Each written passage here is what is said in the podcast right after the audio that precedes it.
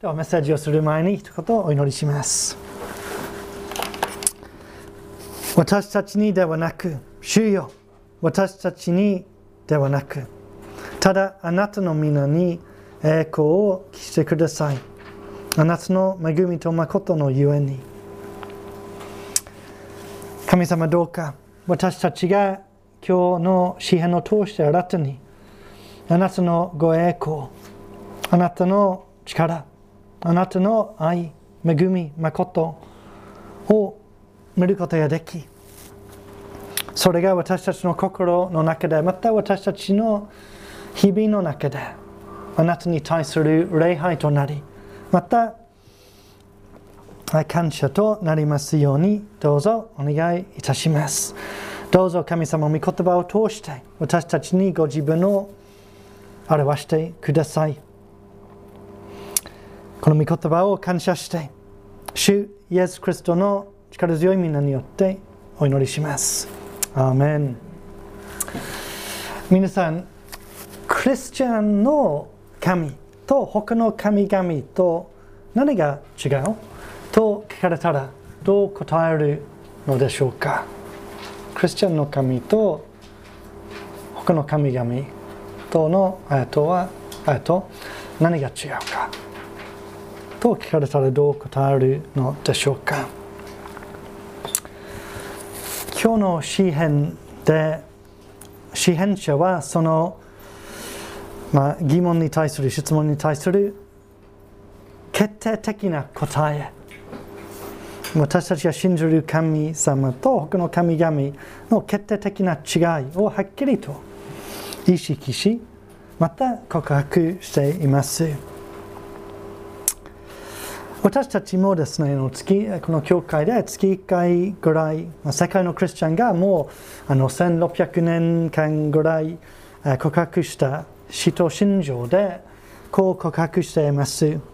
私は天と地の創造者全能の父たる神を信じます。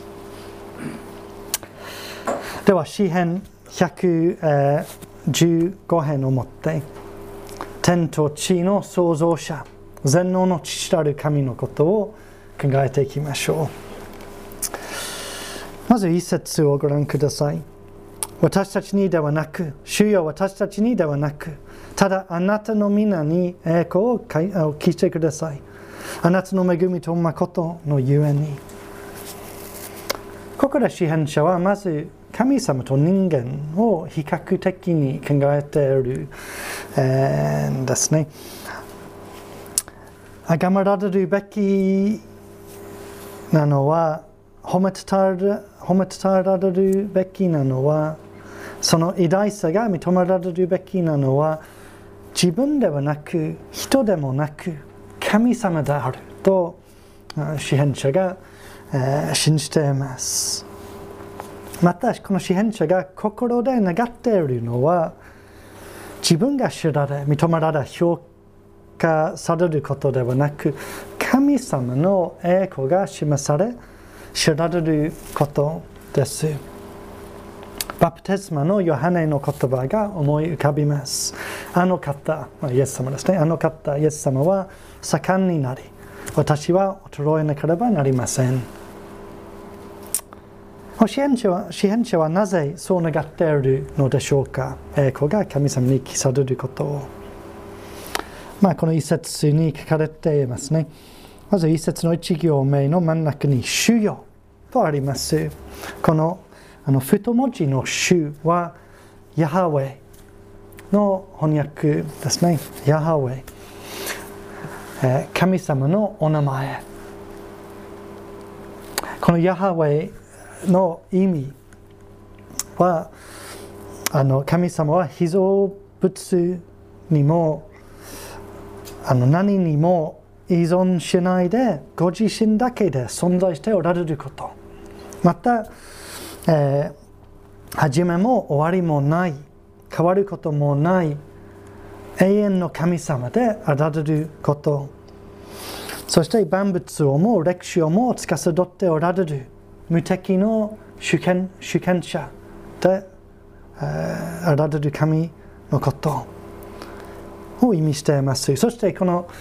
あのお名前がえイスラエルに、まあ、特別に表されたのは神様がそのイスラエルを奴隷の状態から救い出す時なので神様の救いの恵みまた力もこのお名前に含まれていますこのような週だからあなたに栄光が記されますように。そして産業名にあなたの恵みと誠のゆえにとあります。神様の罪を許し縛られている人を解放し悲しむ人に寄り添い道を備え豊かに祝福してくださる。その恵み。神様の絶えない計り知らない恵み。イエス様が私たちの身代わりとして十字架上死んでくださったその恵みのゆえにあなたが褒めたたられますように。そして誠。神様が仰せられることは完全でまっすぐで清らかです。偽りのない絶対的な真理真実です。また神様は約束を必ず守る方。私たちは完全にこの神様を信頼することができるのです。その誠のゆえにあなたが褒めたたえられますように。神様はこのようなお方ですから栄光が記され神様が褒めたたえられ崇められることがいかにもふさわしいし、えー、そして神様の栄光を栄光を見たら自分を高くしようとすることができなくなりむしろ神様の恵みと誠が知られることは私たちの最大の関心事となります。最大の関心事となります。そして神様に栄光が記されることにもう一つの意味があります。それは神様の栄光が見られ、認められ、褒めたたえられることは、神様がもっと多くの人に知られ、その恵みと誠がもっと多くの人に及びそれを通して人が救われたり祝福されたりしてあの喜ぶこととなります神様の栄光が示されることは私たちの祝福示されるということ栄光が示されるということは愛が注がれるということでもあるからです。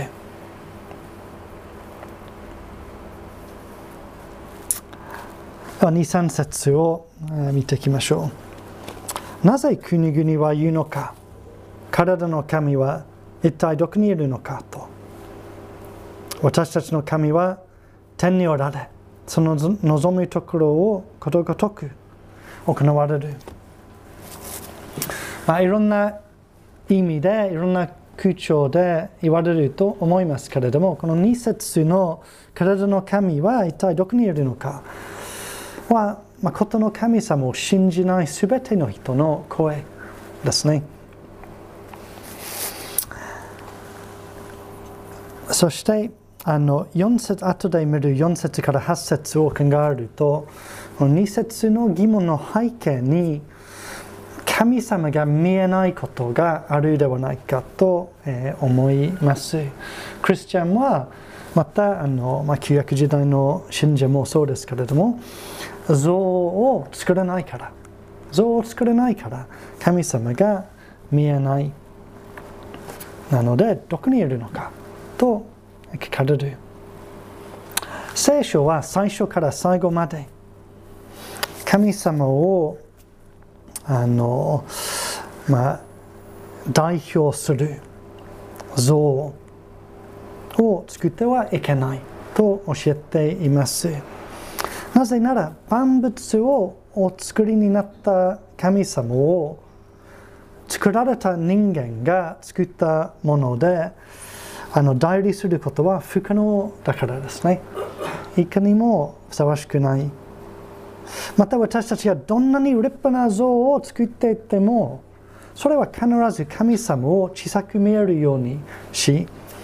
また被造物神様を被造物のように見られるようにしてしまいますさらに言うと人間があの創造者の像を作ろうとすることは立場を逆にしてしまうことにもなるんですね。神様が私たちを作ったので私たちが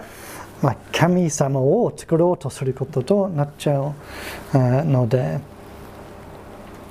そしてそのふさわしい像を作れる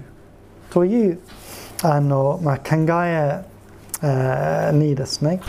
神様のことを得得しコントロールできるというような考えが考えが入っています。まあ、そのような理由で私たちは像を作れない。えー、なので神様は見えない。まあ、このどこにいるのか、えー、と2節の問いに対して詩編者は3節でお答えします。私たちの神は天におられ、その望むところをことごとく行われる。これは非常にあの大事な、また深いお言葉です。特に3つのことをぜひあの学んでいきたいと思います。1つ目、神様は実際に存在存在しておられること。神様は実際に存在しておられること、まあ、それは当然じゃないかと言われるかもしれないんですけれども多くの人には当然ではありませんつまり人が信じるか信じないか好むか好まないか納得できるかできないか。と全く関係なく聖書が紹介する。神様創造者であられる神様は唯一の生ける誠の神様です。国籍民族時代、えー、宗教などとは関係なく全ての人が最終的に立たなければ立たなければなら立たなければならないのはこの神様の前です。この神様こそ全ての人の作り主また裁き主です。神様が実際に存在しておられる。2つ目として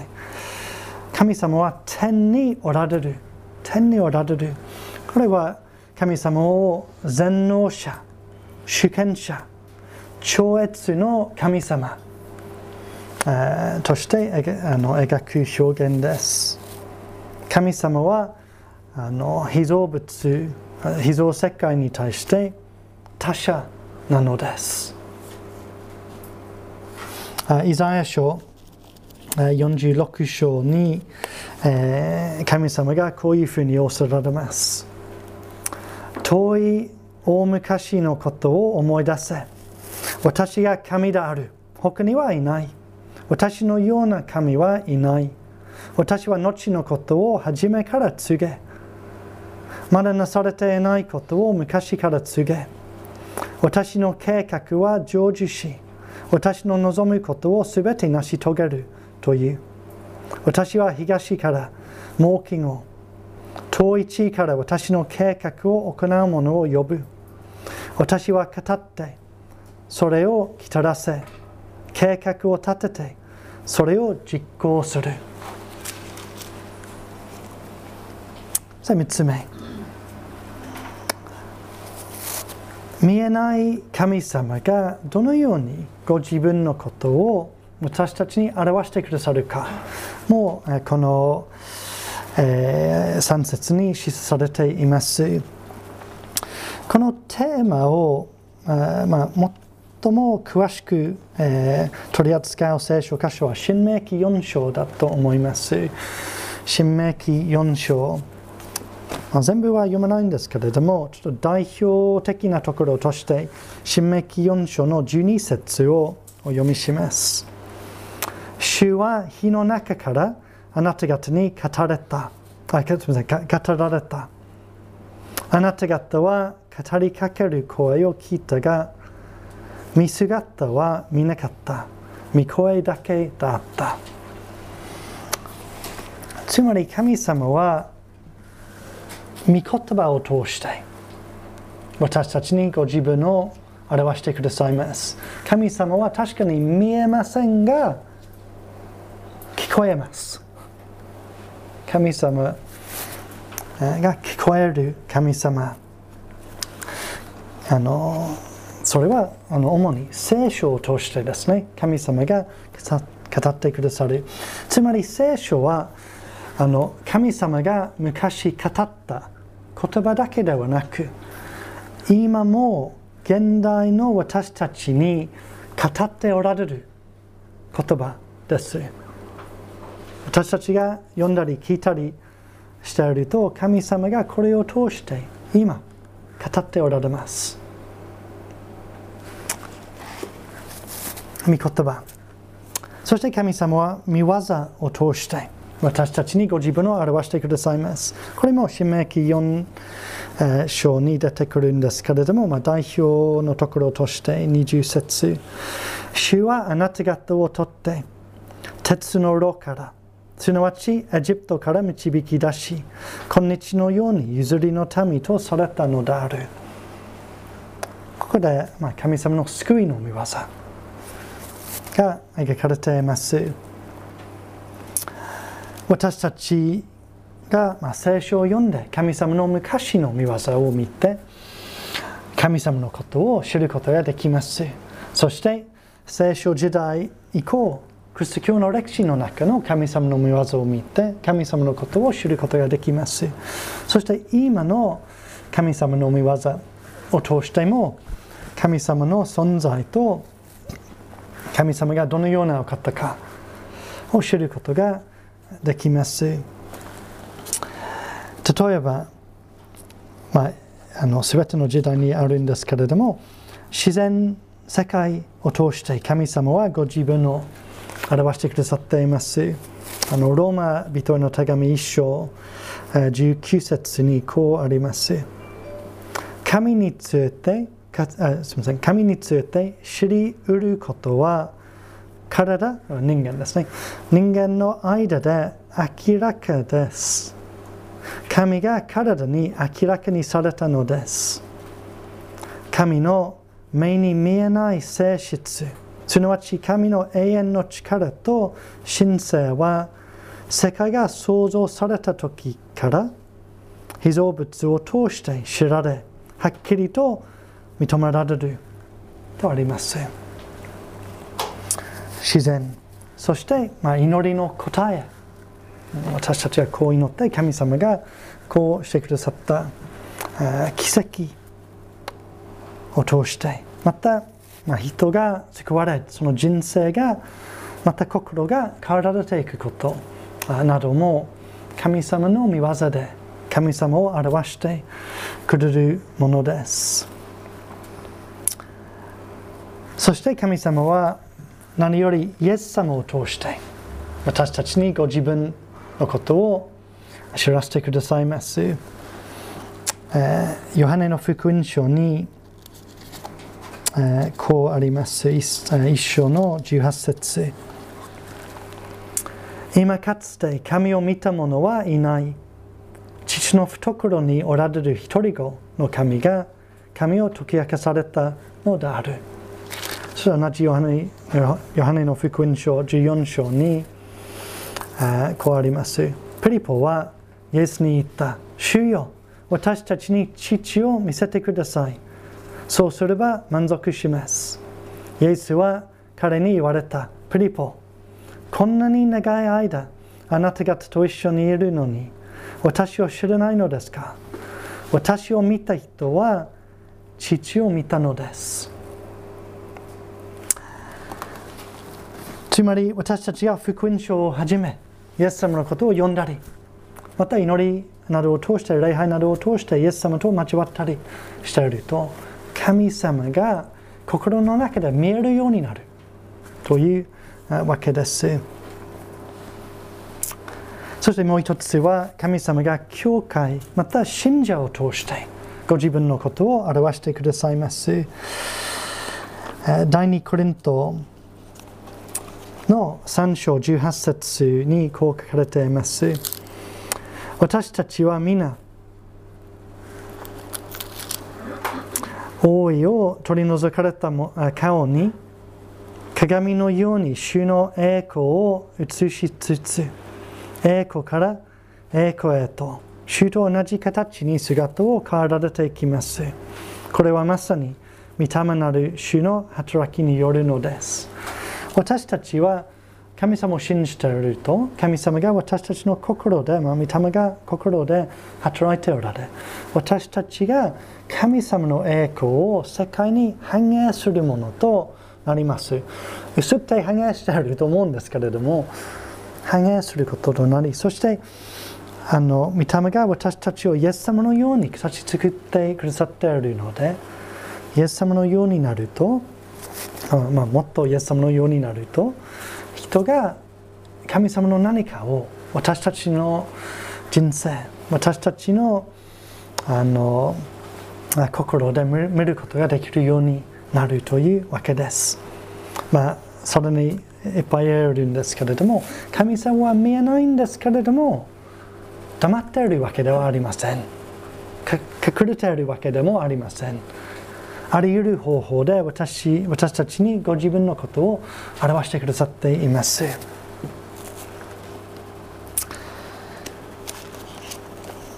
では詩篇にちょっと戻りますけれども、えー、4節から8節を、えー、見ていきましょ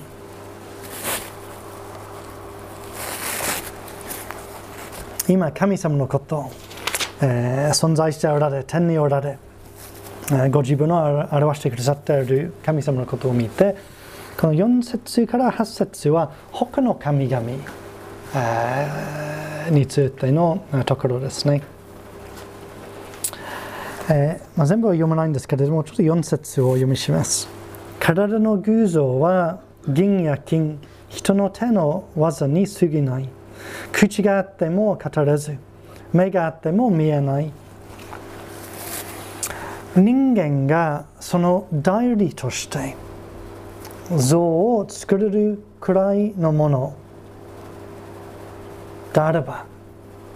そのものは神ではないということですね。神とは言えない。実はその像をあの作れることはその神々は実に実はそん、えー、神すみません像を作れることはあの実はそのものを神と呼べないものであることを証明しています証ししています人間が像を作れるのならその神々は人間に劣っているものであり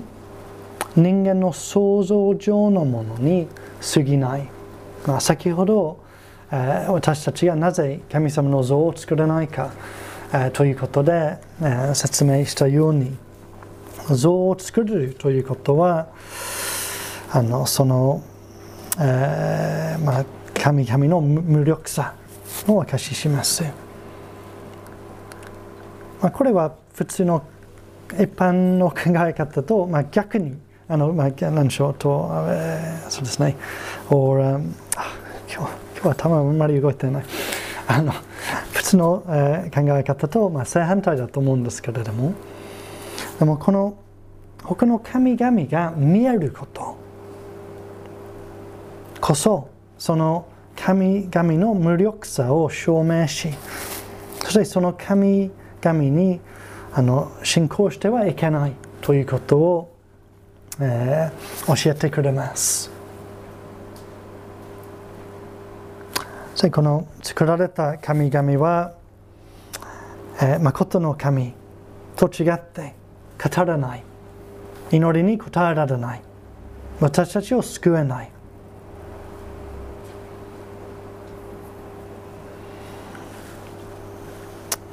そして、えー8節があります。これを作る者も信頼する者も皆これと同じ。つまり私たちがこの誠の神ではなくこの偶像を信頼していると本当の神様の恵みと誠を持って生きられなくなる語れなくなる。なのでこのような偶像のように知恵と、えー愛を持って話すことがあの生きることができなくなるというわけですね。最終的にこの無存在の偶像を信じる者も滅びそのようになる。むしろ誠の神様を信じる者は、えーその神様のように形作られ永遠にその恵みと誠のうちに生きることができます。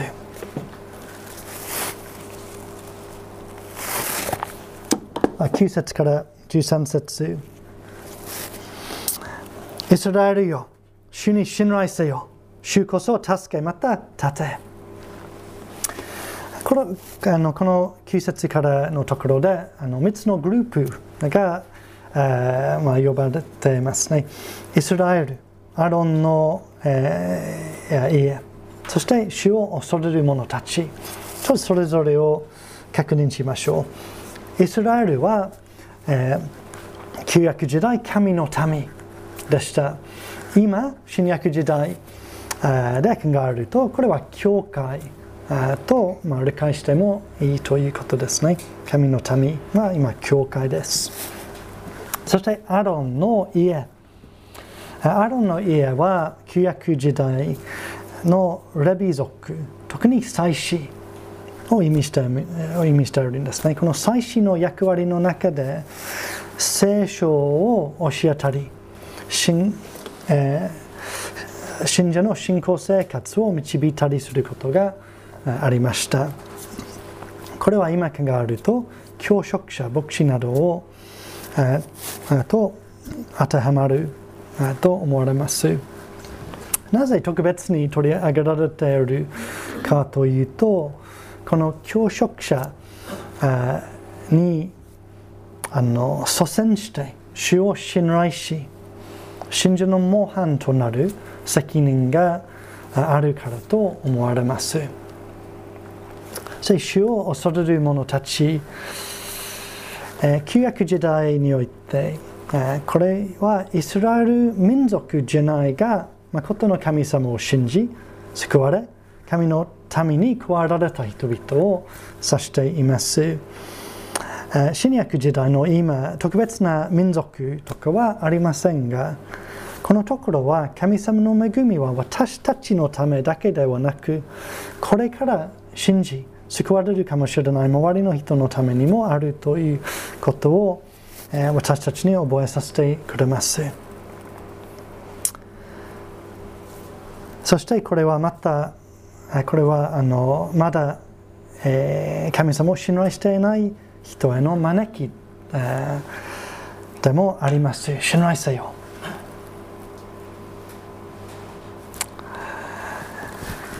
信頼せよ。これは私たちに何より大事な命令ですね。神様を信頼しなさい。ここにすべての確信、喜びがあります。そして、え主こそ助け、また立てとあります。助け、主は私たちをあり得る意味で、あり得る場で助けてくださるということです。そして立て、主は私たちを守ってくださるという、ことですね。私はですね、あの時々、まあ、恐怖とか心配とかあの緊張とかに、まあ、襲われる時頭の中で、まあ、自分を想像してそして自分の周りに、えー丈夫な盾があることそしてその恐怖とか心配が、まあ、矢のように聞いてでも縦にぶつかって落ちる私に届けない届けないということを想像しますけれどもまあ、神様の盾として。でも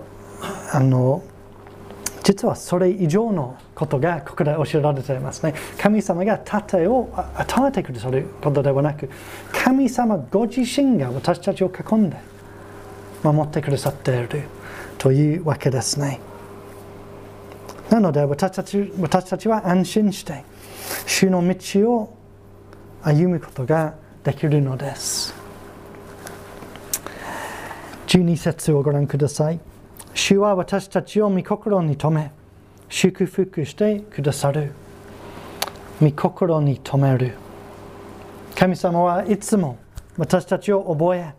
愛し大切にしてくださっています。私たちの状態をことごとくご存知でいつもそばにおられ道を備えてくださっています。そして祝福してくださる。私たちのために良いことを用意してくださっています。必要を満たしてくださるだけではなく天の窓を開いて受け止めきれないほどの祝福をあふれるばかり注いでくださるお方です。しかも13節を見てみると小さなものも大いなるものもとあります。つまり神様は無差別にご自分を恐れる人すべてに祝福を注いでくださいます。長年クリスチャンとして誠実に歩んでいる人にもイエス様に出会ったばかりの人にも偉いと思われる人にもそうでない人にも強い人にも弱い人にも身分能力人気経歴賜物健康成績年齢などを問わずに神様は私たちを御心に留めて祝福してくださいます。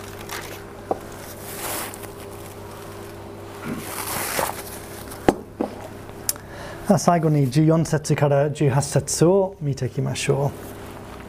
これは支援者の、まあ、祝福の祈りのようなところですね。ちょっと14節を読みします。主があなた方を増やしてくださるように、あなた方とあなた方の子孫と旧約時代でですね、あのまあ、イスラエルとその子孫が増えるということは神様の民が大きくなるということでもありました。もちろん今日も今日も神様はいろんな意味で、えー、私たちと私たちの子孫を、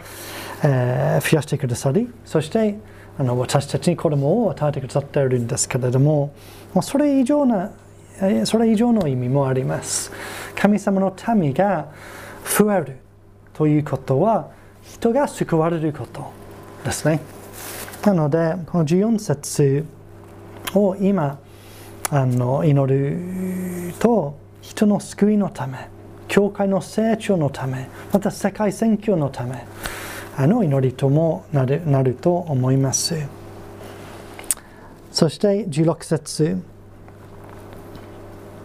あすみません、あの15節からあなた方が祝福されるように天と地を作られた方主によって、えー、ここで支援者は祝福の大きさまた確あの確かさを、えー、強調しています。天と地をお作りになった神様が祝福するから。これは必ず素晴らしいことまた必ず約束通りに与えられるもの。16節。天は主の天。地は主が人の頃に与えられた。神様はもちろん天と地をお作りになった、まあ、それは15節にもあるんですけれども。もう天天は主の天とあります。つまり神様は絶対的な統治者。人間はその領域に入れませんということですね。でも人間に血が与えられたとあります。これこの世界はあくまでも神様の世界ですね。それは変わりません。そしてあの私たちに地球が世界が与えられたことはあくまでも創造者の、え、主権のもとのことなんですけれども。でも神様は私たちの住まいとしてこの素晴らしい世界を備えてくださいました。そして私たちに大切な役割を与えてくださいます。それは例えば世界を管理すること良い行いをすること人を祝福すること祈ることイエス様のこと仕事のこと。あすみません。仕事のことイエス様のことまた神様の恵みと誠を伝える伝え広げること。また一人一人に特別な役割。近所において家族において職場においてなどなど特別な役割。また良い行いが備えられています。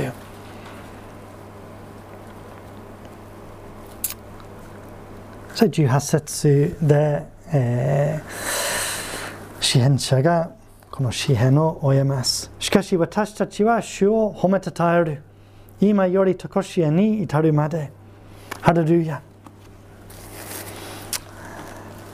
神を褒めたたえます。あの旧約聖書、まあ、新約聖書もそうですけれども、全体を読んでいくと、神様を褒めたたえることはあの単に神様に向かって褒めたたえることだけではなく世界に向かって神様を褒めたたえることでもありますつまりまだ神様を知らない人にも、まあ、そしてあの信者同士にもの前にも神様の素晴らしさ神様の栄光をあの話すこととなります。なのでこの18節は16節の続きですね私たちに与えられた役割の一つは世界に向かって神様を褒めてたえること。です。天におられその望むところをことごとく行われる。天と地をお作りになった唯一の神様とその恵みと誠を世界に知らせること。これはまあ言い換えれば一節と同じようなことですね。栄光を期すこと。神様の栄光を認めて喜んでまたそれを世界に知らせる。この方こそ神様です。この方こそ恵みと誠にあふれる方です。この神様こそ作り主救い主です。と証しすることです。遠藤義信先生のお言葉を読んで終わりたいと思います。クリスチャンになるということは単に救いの恵みに預かるものとなって天国の約束に生きるものとされたということにとどまらないのです。その恵みと同時に神様の栄光に満ちた永遠のご計画の中に加えられて共に働く。最高の栄誉と特権を与えられるということです。これがキリスト者です。今日の音の祈りをシャンにお願いします。